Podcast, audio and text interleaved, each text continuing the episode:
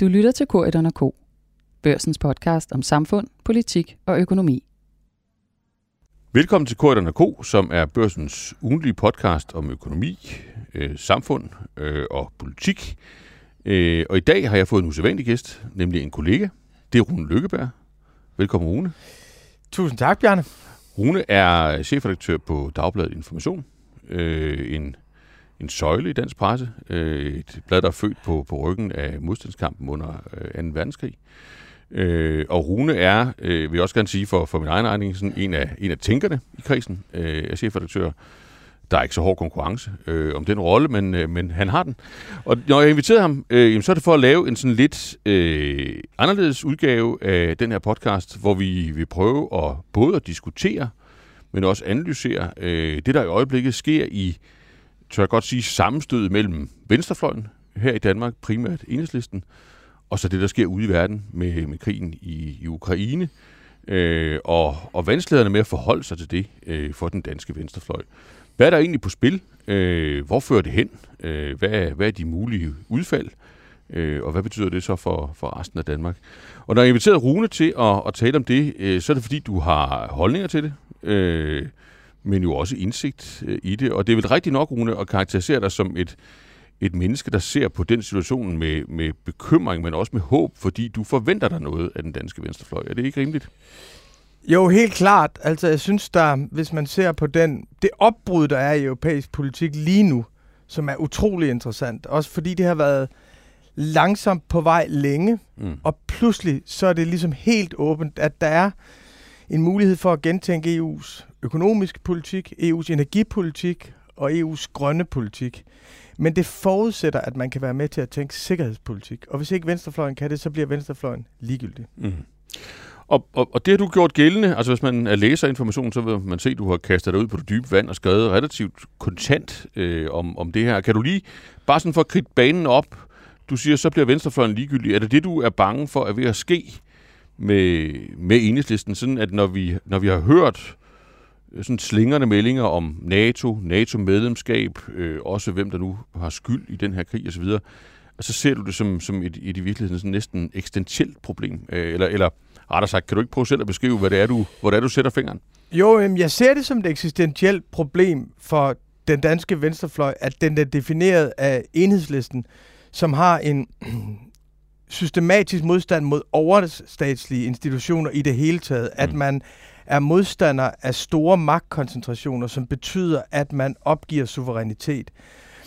Og grund til, at jeg ser det som et, et, øh, altså et grundproblem for enhedslisten, det er, at de store kampe i det 21. århundrede, de kræver meget store magtkoncentrationer. Hvis vi virkelig vil kæmpe med Kina om, hvordan man indretter en verdensøkonomi, hvis vi virkelig vil gennemføre en grøn omstilling, hvis vi virkelig vil kæmpe med tech-giganterne og sætte nogle grænser for, for, for den måde, de, de agerer på. Hvis vi har en eller anden form for fornuftig skattepolitik i, i, i Europa, så bliver der nødt til at være stærke overstatslige institutioner, for det er vi simpelthen for små til selv. Og hvis man har den modstand mm. mod dem, og man tænker, at vi vil ikke, man kan jo altid finde, altså jo større magtkoncentrationer bliver, jo, jo mindre indflydelse har du selv på dem, og jo mere fremmed er det. Det er sådan et matematisk faktum. Ja, lige, lige, ja. lige præcis. Og der mener jeg, at hvis man er modstander af alle store magtkoncentrationer, så kan man diskutere de helt nære forhold, men de er jo ikke særlig vigtige i det store billede. Så jeg synes, det er et grundproblem for enhedslisten, både i forhold til den europæiske union og i forhold til NATO. Mm.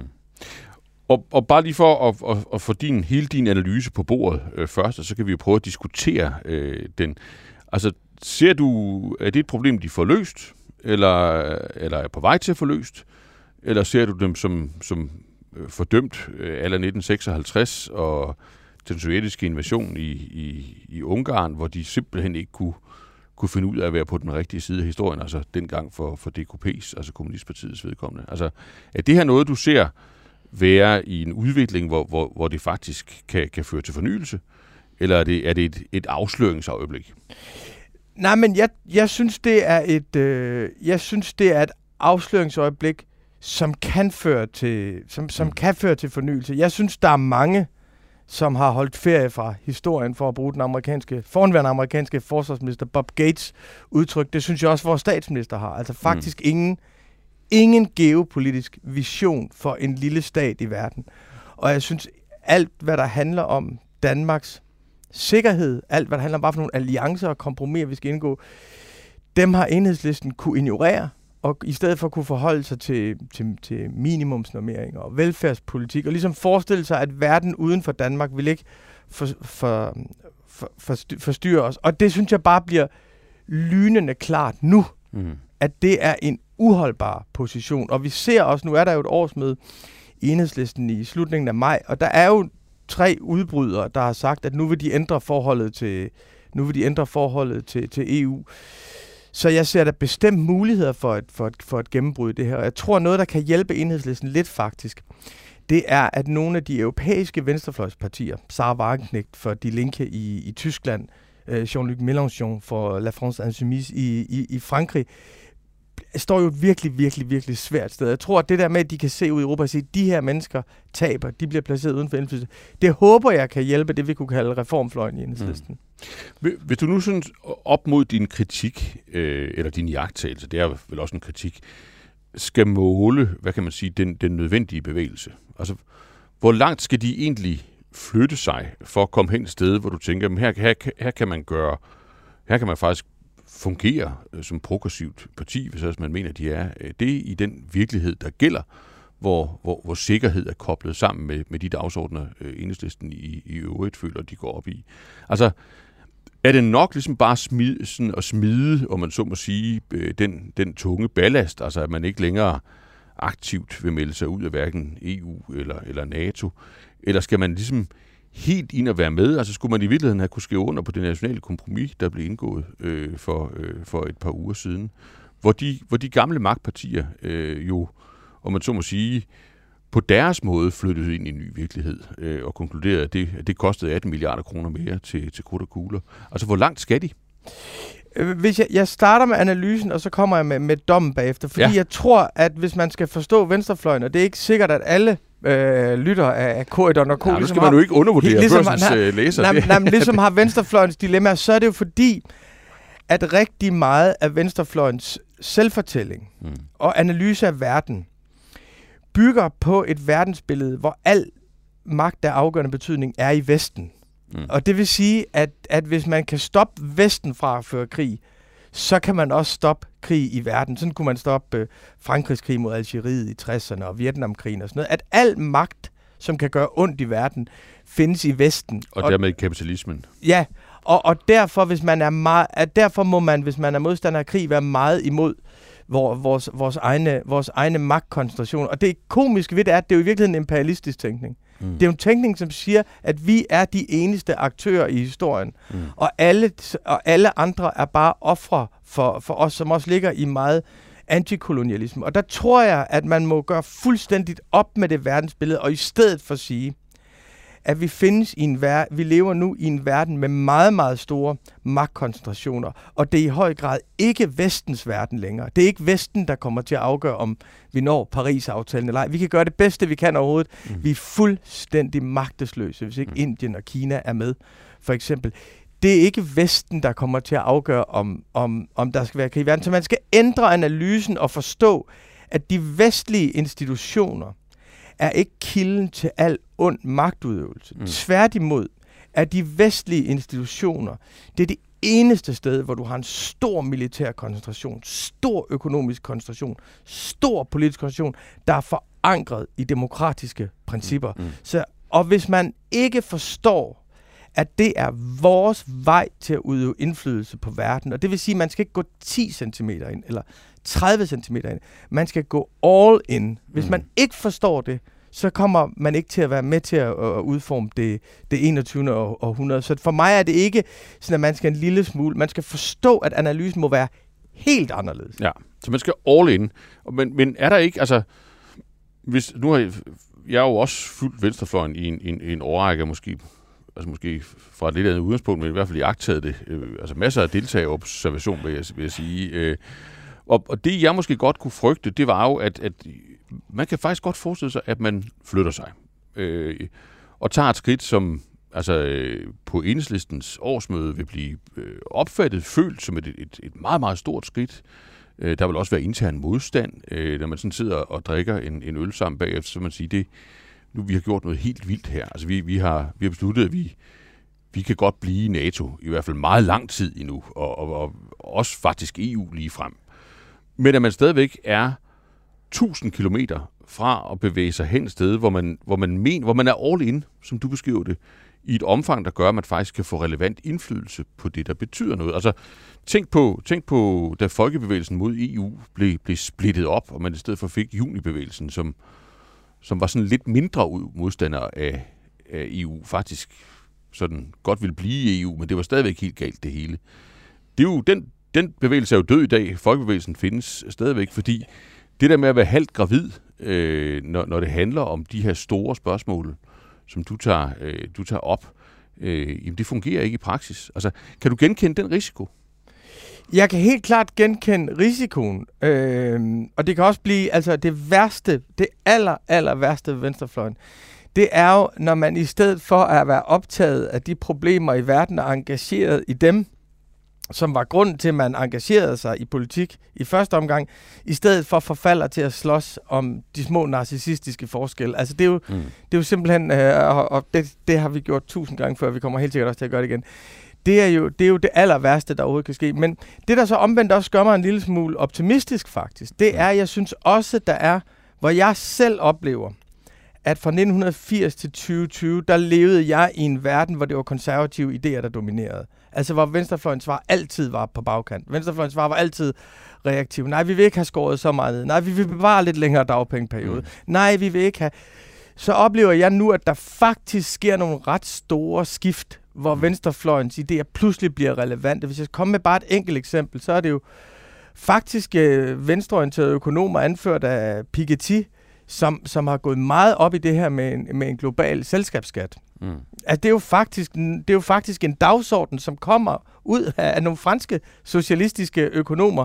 Meget, meget af det, som Piketty og Sygman og Esther Duflo kom med fra den yderste venstrefløj, blev båret ind sjovt i amerikansk politik gennem Elizabeth Warren og, og, og Bernie Sanders, og blev så politik med Joe Biden. Og jeg tror, hvis man ser de der ret store bevægelser, hvor man pludselig får indflydelse på nogle ting, hvis man forstår, hvad det der strategisk autonomi for Europa i virkeligheden, mm. i virkeligheden betyder, nemlig at man ikke bare vil sælge ud til, til alt, men at man faktisk vil have selvstændighed ved at vælge sin, sin handel. Jeg tror, der er nogle sejre i det her, mm. og, og nogle tydelige, nogle, nogle, nogle, nogle tydelige sejre. Hele det her sanktionsregime, det var meget sjovt. Jeg havde jo et læserbrev for nylig. Ja, jeg synes, Børsen er en fantastisk avis. Og det, er det, er, det, er det har jeg sagt til jer mange gange.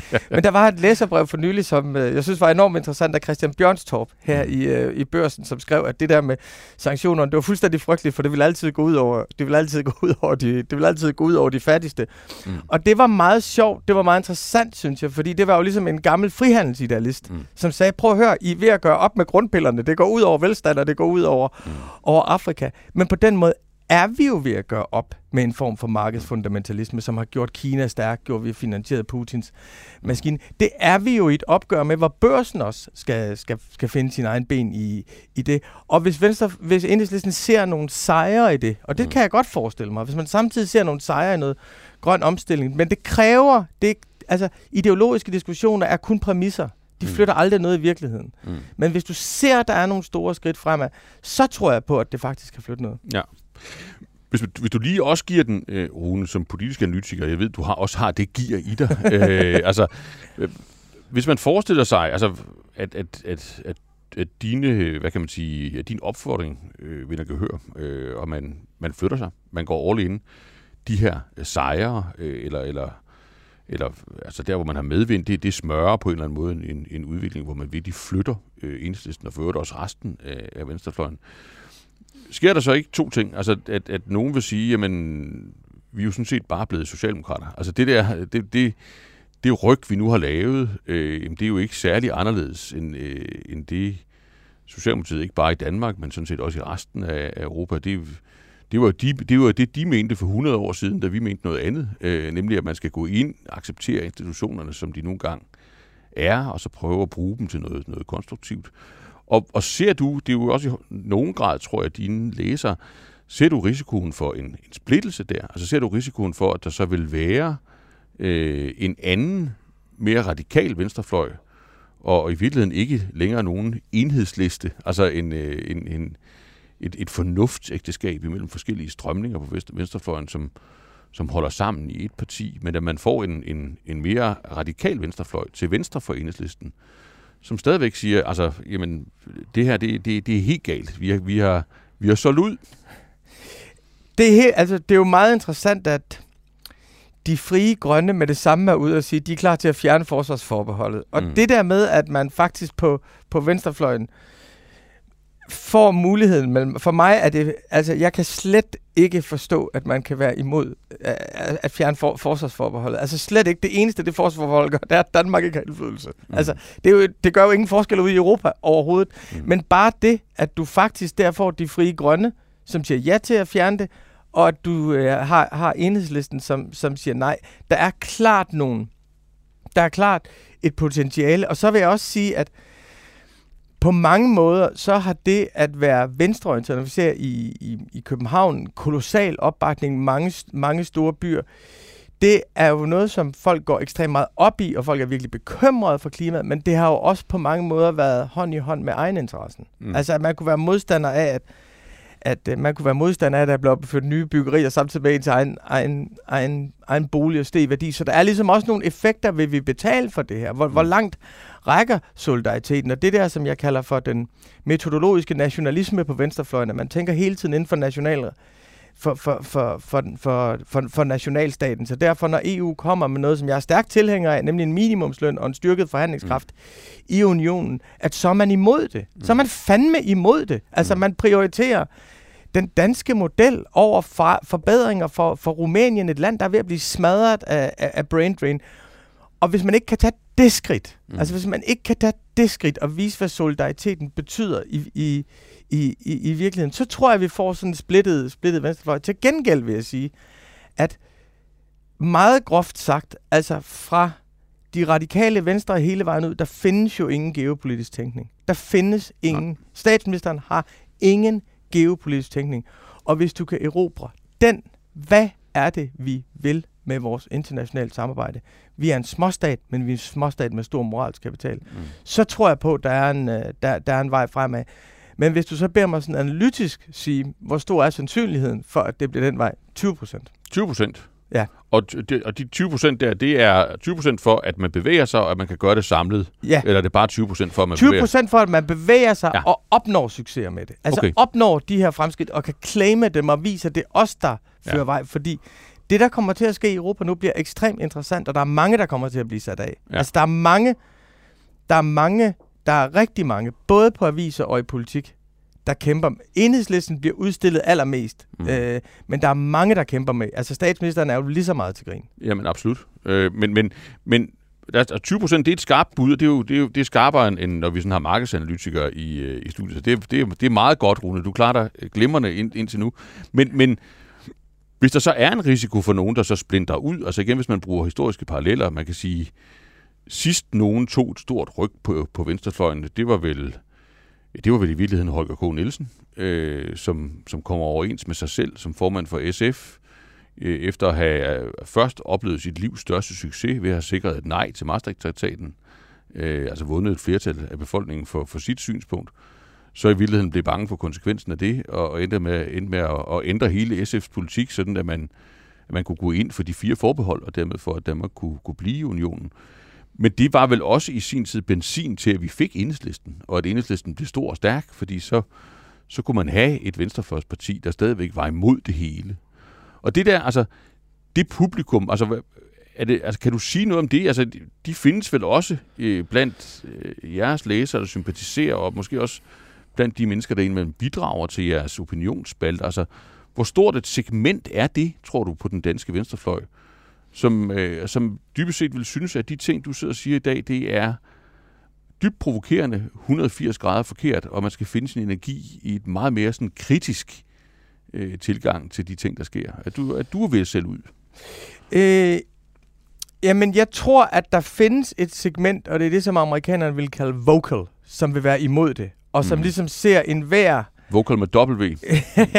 så, som, ligesom ser et, altså, som ligesom ser et hvert kompromis med det bestående samfund mm. som en vej væk fra, fra de røde faner. Men noget, som er meget interessant her, er, at det største skred på venstrefløjen, jeg ser mm.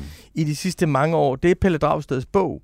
Mm. Fordi det Pelle Dragsteds bog, Nordisk Socialisme, handler om, det er jo, lad os lade være med at have alle mulige tåbelige teorier udtænkt på universitetet om, hvordan samfundet skal indrettes.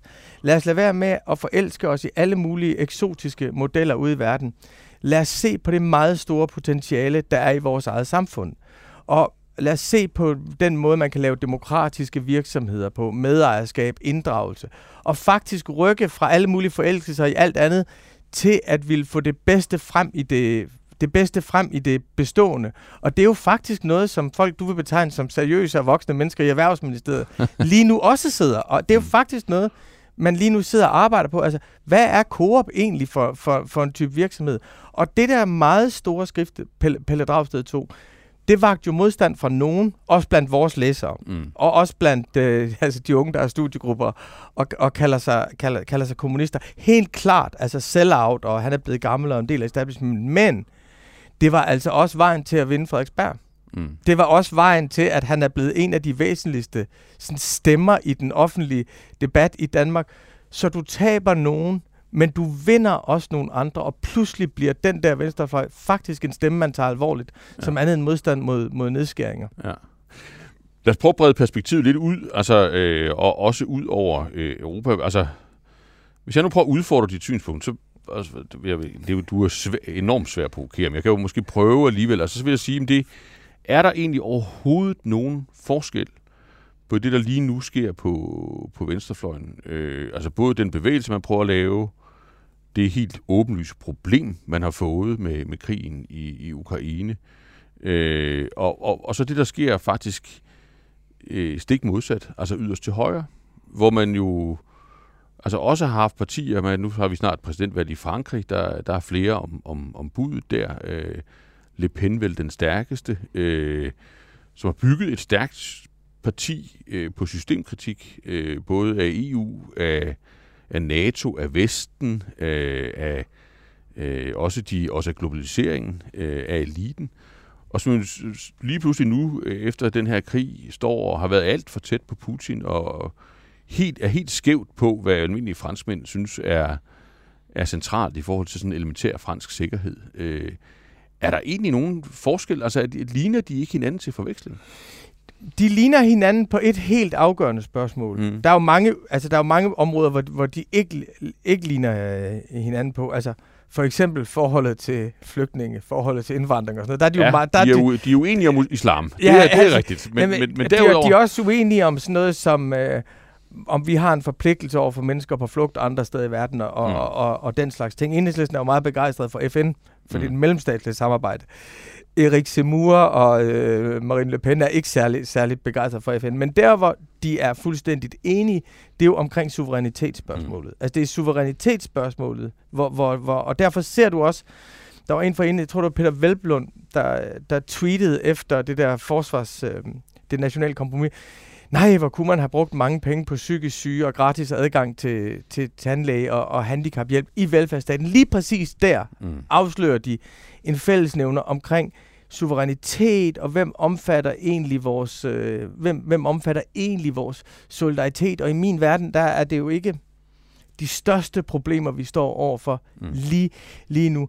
Så derfor, for mig er det afgørende, at det bliver dem, der kommer til at gøre op med, mm. med den der gammeldags forståelse af suverænitet. Ja, så, så du, men du ser ligheder i, i, i, imellem de to, altså yderfløje i virkeligheden, og, altså både deres problemer, det er deres udgangspunkt, og den bevægelse, de prøver at foretage sig? Jamen helt klart, altså det, hvor man kan sige fra venstrefløjen, der har man sagt, EU er suverænitetsafgivelse til noget, som er neoliberalisme og markedsfundamentalisme, hvor man fra højrefløjen har sagt, at EU er suverænitetsafgivelse til noget, der er overnationalt og elitært og teknokratisk øh, og, og så videre. Så det er helt klart, altså, og, og begge parter ser ligesom øh, nationalstaten som den absolut forbilledelige styreform, ikke? Mm.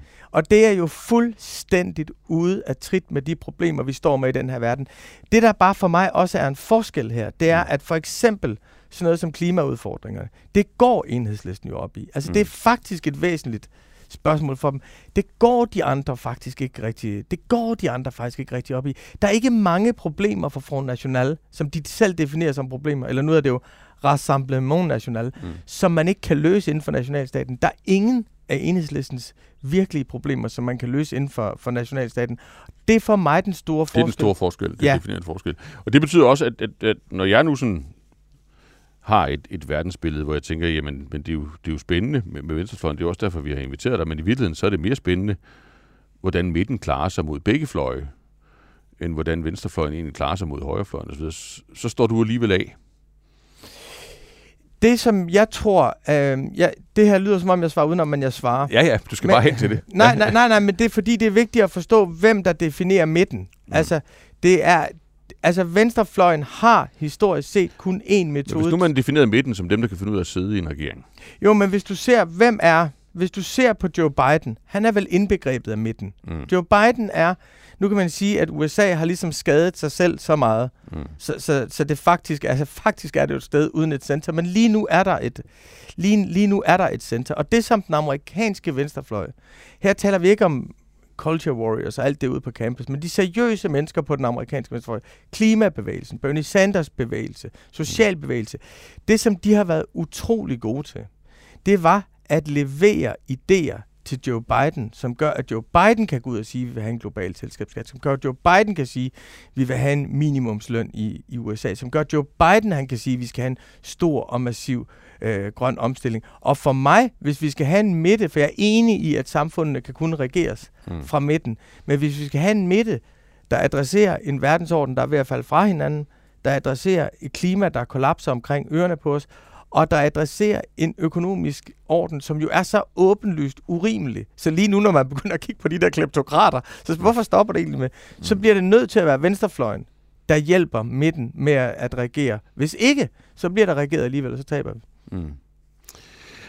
Hvis, hvis vi lige slutter af med, at, og nu har vi zoomet ud med, med bare at, at zoome ind, øh, og, og, og kommer lidt tilbage til, til det her med, altså hvor, hvor langt tror du, vi man kan forestille sig, at man, man, man kommer til at gå? Tror du, der kommer til at ske noget? Altså, er det her noget, altså bliver det i, i jeg vil ikke sige din og min levetid, men vil der ske noget på det kommende landsmøde? Vil, noget, man, vil, vil man kunne bevæge sig i, altså inden for rammerne af den her krig, den her krise, eller er det, ser du det som noget meget langsigtet?